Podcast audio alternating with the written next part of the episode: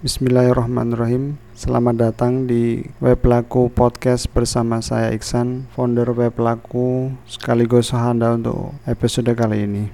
Kita akan bahas strategi keyword untuk menerapkan kata kunci di dalam website. Mungkin ada kebingungan setelah proses keyword, kira-kira analisisnya persaingan keyword apa yang akan digunakan. Mungkin setelah keyword didapat tapi bingung penempatannya. Episode kali ini kita akan mengupas tuntas menempatkan keyword-keyword tadi ke dalam artikel. Mungkin pertanyaan keyword-keyword akan diletakkan berapa kali dalam konten? Apakah sekali, dua kali, tiga kali, lima kali? Atau cukup sekali saja. Mungkin selama ini Anda sudah buang-buang waktu untuk riset seperti persis seperti yang saya alami untuk riset kadang membuang cukup waktu yang lama.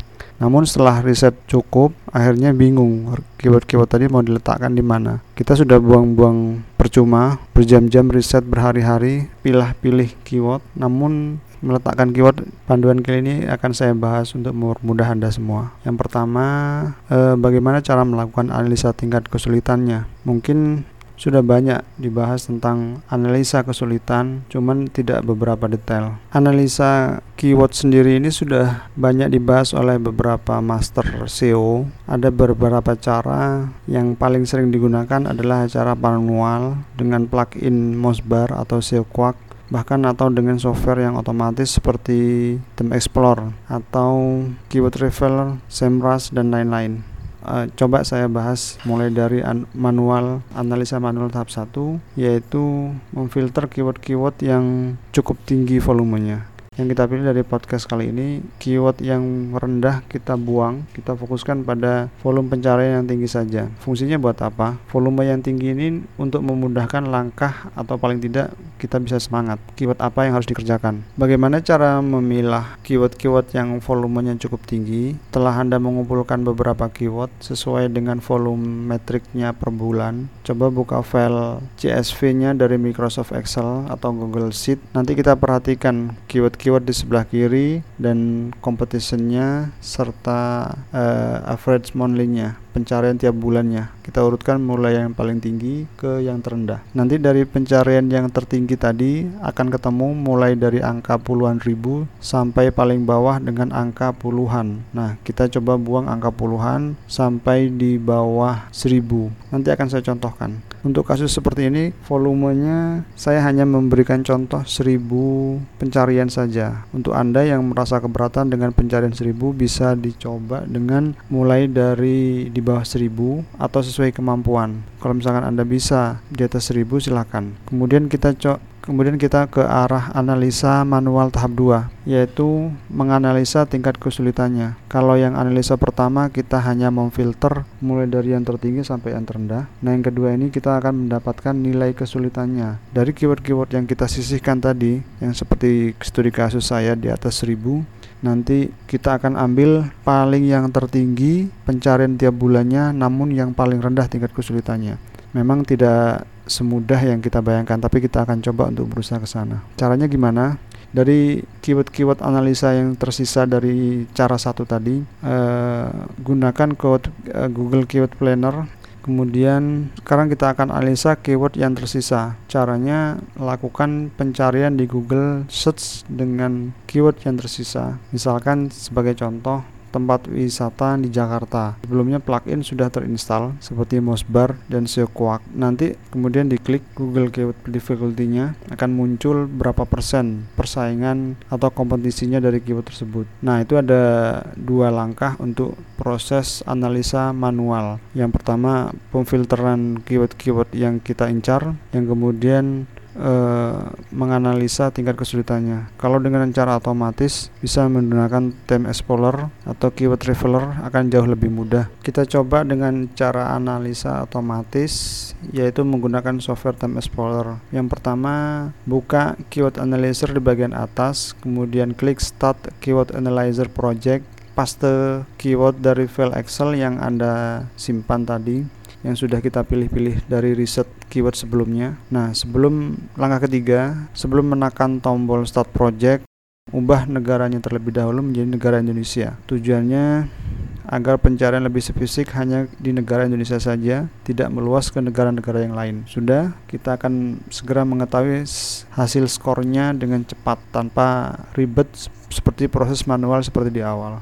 Setelah skor-skor muncul, kita bisa mengekspornya ke file CSV atau Excel atau Google Sheet seperti itu. Untuk tutorial tim explorernya bisa anda lakukan sih kita akan coba dengan analisa semi otomatis menggunakan software Longtail Pro. Tim explorer ini sebenarnya tidak gratis namun anda bisa mencobanya gratis terbatas dalam artian jika ingin lebih keyword-keyword yang ingin banyak anda analisa tentunya uh, harus membayar. Bagaimana dengan Longtail Pro? Bisa menganalisa semi otomatis namun ada beberapa kelemahan yang tidak bisa dilakukan seperti Term Explorer Longtail Pro. Keyword-keyword yang kita analisa bisa lebih sedikit banyak ketimbang Term Explorer yang berbayar tadi. Semakin banyak keyword akan semakin mahal juga biayanya jalan tengahnya adalah Longtail Pro. Kita bisa memfilter mengurutkan dan mendapatkan tingkat kesulitannya berapapun keyword yang kita masukkan. Karena berbayarnya hanya tidak berdasarkan jumlah keyword tapi berdasarkan masa pemakaian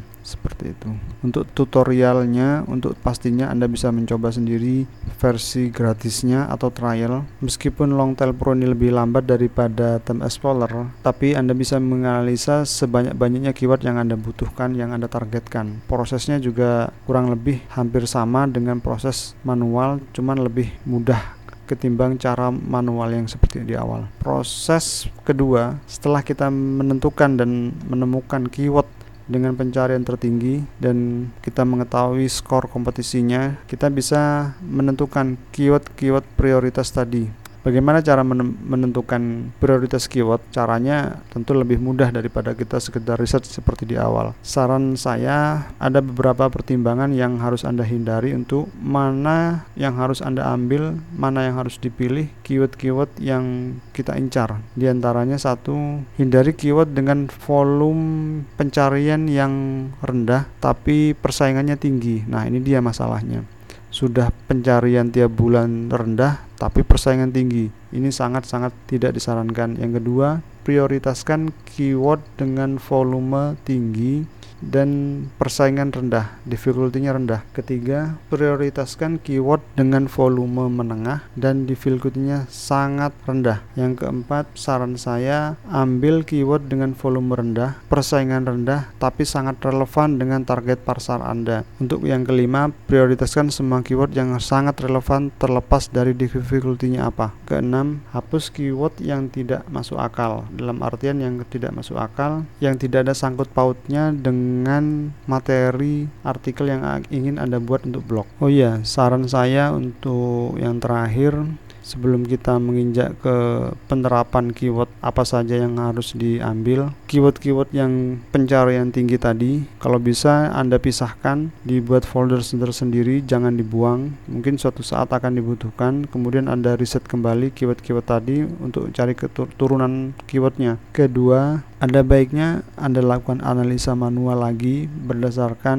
eh, materi-materi uh, sebelumnya yang saya sebutkan sebelumnya. Materi selanjutnya apa? Setelah kita menentukan prioritas keyword, sekarang Anda bisa menentukan Anda bisa menentukan prioritas berdasarkan jenis keywordnya. Artinya apa? Materi sebelumnya kita sudah mulai dari mencari keyword, riset keyword, terus kemudian memfilternya dari yang tertinggi sampai terendah, kemudian skor persaingan, kemudian lagi kita memilih memilih e, berdasarkan prioritas-prioritas mulai dari filter yang pencarian tertinggi tapi pencarian rendah atau pencarian tinggi tapi persaingan rendah atau sebaliknya yang kita prioritaskan adalah kalau e, optimalnya prioritas keyword yang sangat relevan, pencarian tinggi dan persaingan rendah. Itu yang lebih bagus. Nah, untuk berikutnya yang paling mendasar setelah kita menemukan semuanya kita akan membahas keyword-keyword berdasarkan jenisnya Selain persaingan dan volume, ada satu pertimbangan lagi yaitu search intent. Search intent ini sudah kita bahas pada materi-materi episode sebelumnya bahwa keyword itu berdasarkan empat intennya informasional, navigasional, komersial, investigation dan transaksional. Karena keyword navigasi otomatis kita buang, kita tidak gunakan karena memang tidak masuk dalam kategori yang kita butuhkan. Karena beberapa user itu mencari na navigasi itu khusus untuk yang mereka ingin masuk ke dalam situs yang mereka cari. Jadi kita abaikan saja untuk navigasional. Nah, jenis mana yang kita utamakan? Ini bisa kita lihat dari dua sisi, kualitas dan kuantitas secara kualitas, kualitas untuk konten di keyword transaksional harus yang paling tinggi, sedangkan informasinya paling rendah. Secara kuantitas dalam jumlah sebaliknya, kuantitas keyword informasi lebih tinggi daripada transaksionalnya. Jadi bisa dipahami ya. Untuk kualitas artikel sebuah blog, keyword-keyword transaksional itu yang paling tinggi, artikelnya bermutu, sedangkan informasionalnya informasionalnya yang paling rendah. Dan untuk jumlah artikelnya, keyword informasi harus lebih mendominasi daripada transaksionalnya. Jadi bisa dipahami ya. Kalau misalkan belum paham, nanti bisa kita diskusikan di uh, sesi tanya jawab. Jadi upayakan teman-teman halaman-halaman website Anda yang mengincar keyword transaksi jumlahnya tidak terlalu banyak tapi harus sangat berkualitas. Sampai di sini bisa dipahami kan? Jadi saya ulang, upayakan supaya halaman-halaman website atau blog teman-teman semua yang mengincar keyword transaksional jumlahnya tidak terlalu banyak, sedikit saja mungkin 1, 2, 3 atau maksimal 5 keyword transaksional. Sudah itu aja. Selebihnya misalkan ada eh, 50 artikel di blog dari 5 artikel berarti 45 artikel semuanya keywordnya mengandung informasional. Alasannya kenapa? Pengunjung itu tidak suka melihat banyak konten yang menawarkan produk. Sudah paham kan sampai di sini kenapa informasi harus lebih banyak jadi pengunjung tidak suka melihat banyak konten yang menawarkan produk mungkin ketika anda melihat blog melihat website inginnya mencari informasi ternyata kanan kiri sangat banyak sekali eh, semacam iklan-iklan yang bertebaran yang tidak relevan relevan pula dengan materi blog yang ingin Anda baca. Tentunya iklan-iklan tadi akan diabaikan. Namun berbeda jika informasi-informasi tadi sangat bermanfaat, minim iklan, tetapi pembaca suka dengan blog dan artikel yang Anda sajikan tadi. Karena tujuan utama orang-orang browsing online itu adalah untuk mencari informasi dan mencari solusi, solusi permasalahan tentunya. Maka dari itu sediakanlah, saran saya sediakanlah banyak konten yang bermanfaat bagi mereka. Kalaupun mereka akan membeli, saya yakin mereka akan membeli dari Anda jika mereka percaya. Kemudian yang langkah besar ketiga yaitu dari episode kali ini menggunakan keyword untuk website kita akan masuk ke pembahasan memahami jenis konten apa yang tepat untuk keyword-keyword tertentu yang sudah kita pilih-pilih tadi. Sebelum itu ada satu hal. Konten itu jangan hanya anda tafsir dengan artikel saja ya atau cuman video saja atau cuman gambar saja. Tapi namanya konten itu keseluruhan baik itu video artikel uh, infografik terus apa saja pokoknya yang berkaitan dengan semuanya. Jadi ketika saya bicara konten pikiran anda jangan hanya berbicara atau hanya membayangkan artikel saja atau teks saja tapi semuanya. Bisa jadi termasuk tool software file-file untuk yang bisa di download review-review dari pembeli uh, testimoni, halaman penjualan produk dan lainnya. Jadi konten itu luas, tidak hanya teks atau tulisan semata. Intinya apa pun yang ada di sebuah halaman website itu namanya konten. Jadi paham ya. Lanjut. Untuk keyword commercial investigation dan transaksional biasanya yang kita butuhkan bukan konten artikel, video atau gambar saja. Hmm, tidak cukup itu. Misalkan uh, ada keyword tentang promo tiket kereta api misalkan. Untuk keyword tersebut Anda tidak akan bisa masuk ke halaman top 10, halaman Google di halaman pertama kalau Anda hanya membuat artikel yang fokus pada artikel tadi yang berbau-bau dengan transaksi atau commercial investigation atau transaksional susah. Kita akan ber, berhadapan dengan situs-situs besar seperti tiket situs-situs online pemesanan tiket raksasa. Google paham bahwa orang-orang yang tidak butuh artikel dan butuh yang butuh artikel dengan keyword-keyword tadi. Jadi dengan bahasa yang keyword-keyword yang sudah kita tentukan tadi seolah-olah Google itu bisa memahami ini loh yang kamu cari ini loh yang kamu cari begitu kualitasnya harus lebih tinggi. Maka dari itu coba Anda set coba Anda cari di Google dengan keyword tersebut dari peringkat 1 sampai 10 pasti isinya tool atau mencari harga-harga tiket pesawat, bukan artikel. Nah, itu yang saya maksud. Jadi seperti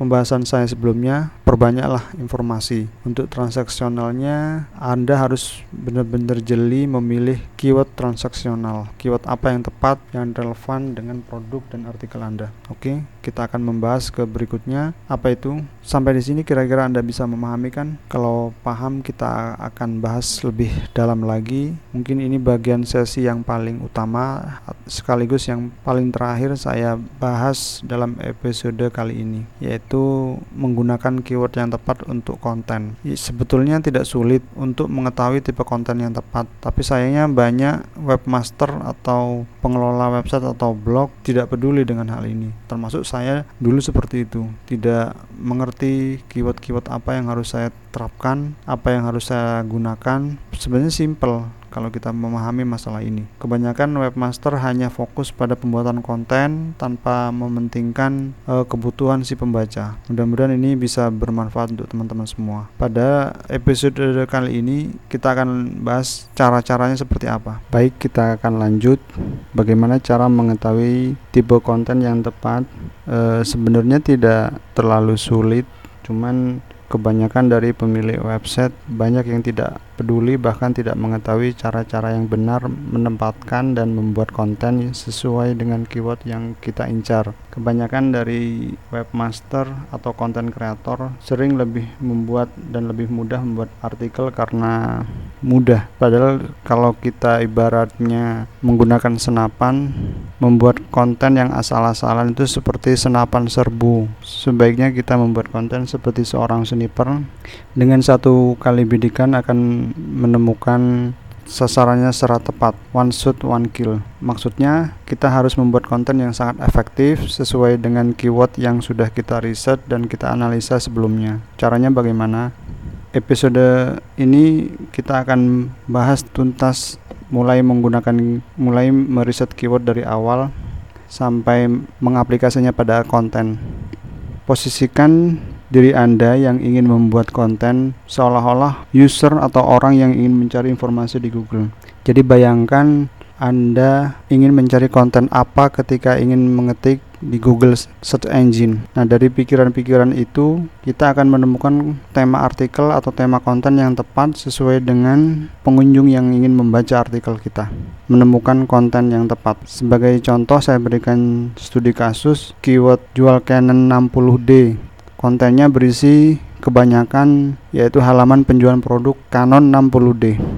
Contoh studi kasus keyword yang kedua, jual kamera DSLR. Pasti kontennya berisi tentang homepage dari toko online yang menjual kamera karena keywordnya tidak spesifik. Bisa dipahami kan? Anda bisa mencoba keyword-keyword tadi yang sudah saya sebutkan di Google Search Engine. Kira-kira hasilnya seperti apa? Jangan sampai Anda membuat konten dengan contoh studi kasus keyword yang seperti sudah saya sebutkan.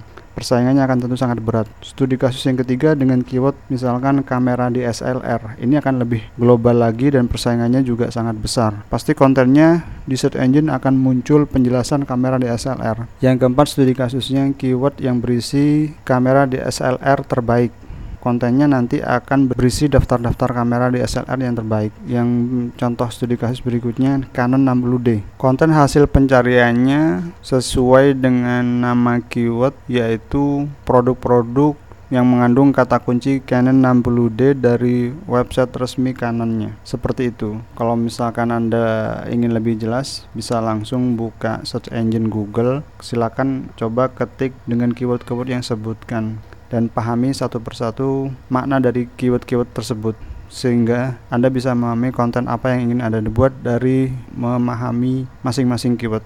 Jadi mulai sekarang jangan lagi buru-buru membuat artikel untuk semua jenis keyword. Perhatikan kebutuhan kontennya apa. Jadi Anda harus memahami seperti apa konten yang dibuat ke depannya. Oke, selanjutnya kita coba membuat kita akan coba menganalisa, membahas, kita akan mengupas tentang keyword di dalam konten. Kebanyakan kita sering melakukan kesalahan fatal karena apa? SEO sekarang itu berbeda dengan tahun-tahun sebelumnya. Mungkin di tahun 2013 atau sebelum tahun 2013, SEO kebanyakan didominasi oleh situs-situs yang memang dioptimasi secara ekstrim dalam artian banyak tool-tool yang menggunakan cara-cara tidak benar atau dengan plugin-plugin WordPress tertentu. Dengan sedikit menggunakan plugin saja sudah bisa masuk ke top 10 pencarian Google. Sejak Google meluncurkan algoritma bernama Hummingbird setelah tahun 2013 banyak website-website yang besar bertumbangan yang hanya bermodalkan plugin dan tool saja kalau dulu algoritmanya seperti ini. Kalau dulu banyak praktisi SEO banyak yang menggunakan keyword-keyword hasil riset secara berulang-ulang di dalam halaman websitenya. Tujuannya biar Google paham bahwa halaman tersebut memang mengincar keyword tersebut. Misalkan ada sebuah artikel cara menghilangkan jerawat, pasti artikelnya akan dipenuhi dengan keyword-keyword tersebut. Keyword akan ditulis berulang-ulang di depan, di tengah, di belakang, di, di judul halaman ataupun di teks, di kategori bahkan bahkan domain juga. Yang muncul di Google Keyword Planner pasti akan disebutkan semua dalam satu artikel tersebut dan ini merupakan pump. Bahkan juga ada keyword-keyword yang ditebali dengan hiasan bold, underline atau italic. Namun sekarang sudah berbeda algoritma itu. SEO sudah berubah dan lebih canggih bahkan menjadi misteri tersendiri. Dulu artikel-artikel yang tidak pernah dioptimasi sekarang berbalik menjadi naik. Artikel yang dulu naik sekarang menjadi entah ke mana hilangnya algoritma sekarang seperti ini. Kita tidak perlu pusing-pusing menggunakan keyword di dalam konten, asalkan kita bisa membuat konten yang isinya tentang keyword tersebut. Google akan paham. Jadi misalkan Anda sudah menemukan keyword yang pas, tidak perlu pusing menempatkan keyword-keyword tersebut cukup Anda tulis artikel yang relevan, yang bagus, ya, yang berkualitas sesuai dengan panduan yang sudah Anda tentukan misalkan menghilangkan keywordnya berisi menghilangkan virus komputer atau menghilangkan jerawat di wajah dan lain-lainnya. Jadi tidak perlu pusing men menuliskan keyword-keywordnya dalam artikel atau penempatannya. Terkadang membacanya saja rada susah sehingga tidak readable-nya turun. Seperti itu cara kerjanya. Hummingbird ini bahkan disempurnakan terus hingga sekarang tahun 2018 2019 Google bisa memahami sebuah topik dari sebuah halaman meskipun kita tidak sama sekali menuliskan keywordnya di dalam artikel. Keren kan? Lalu apa yang harus Anda lakukan? Mudah sekali sebenarnya. Pertama ini yang terpenting. Jangan pedulikan SEO sama sekali. Anda tidak perlu pusing dengan hal-hal SEO yang mungkin pernah kita pelajari di forum-forum atau dari mastah-mastah yang dulu kita belajar padanya. Uh, saya sendiri sekarang sudah mengurangi menggunakan metode-metode lama dalam penulisan artikel, mulai dari baik penempatannya atau menggunakan plugin SEO score-nya dan lain-lain. Yang penting sekarang konten dan relevan dengan materi sebelumnya. Posisikan Anda ketika ingin membuat konten, posisikan diri Anda seperti pengguna yang ingin benar-benar mencari artikel tersebut. Jadi seolah-olah Anda menemukan sebuah artikel yang bagus, semua kebutuhan yang Anda inginkan ada di situ di dalam satu artikel. Dan ini nilai menjadi nilai positif, nilai nilai tambah di mata Google sehingga artikel tadi e, mudah mudah untuk ditemukan karena algoritma Google akan melihat seberapa bermanfaatnya artikel tersebut. Semakin bermanfaat semakin banyak yang share. Uh, page view-nya juga waktunya bisa apa namanya uh, timingnya juga membacanya di artikel tersebut bisa lama. Bounce rate-nya juga rendah. Itu akan memberikan prioritas mudah untuk masuk di top 10 jadi seperti itu. Kalau anda terlalu sering mengulang-ulang keyword, pastinya artikel tersebut atau konten tadi tidak enak dibaca dan sangat mengganggu sekali sehingga pengunjung menjadi jenuh. Yang paling utama Anda tempatkan artikel tadi yaitu di judul halaman, di URL artikel atau konten dan yang ketiga di backlink itu saja. Anda fokus di tiga titik tadi yaitu titel halaman URL halaman dan yang ketiga backlinknya. Untuk op optimasi on page nya lainnya silakan Anda simak episode berikutnya. Nanti kita akan bahas. Mudah-mudahan podcast ini bisa bermanfaat untuk teman-teman semuanya. Dan saya harap kalau misalkan ada kesulitan atau saya salah ucap eh, silakan saya tunggu komentar dan saran kritiknya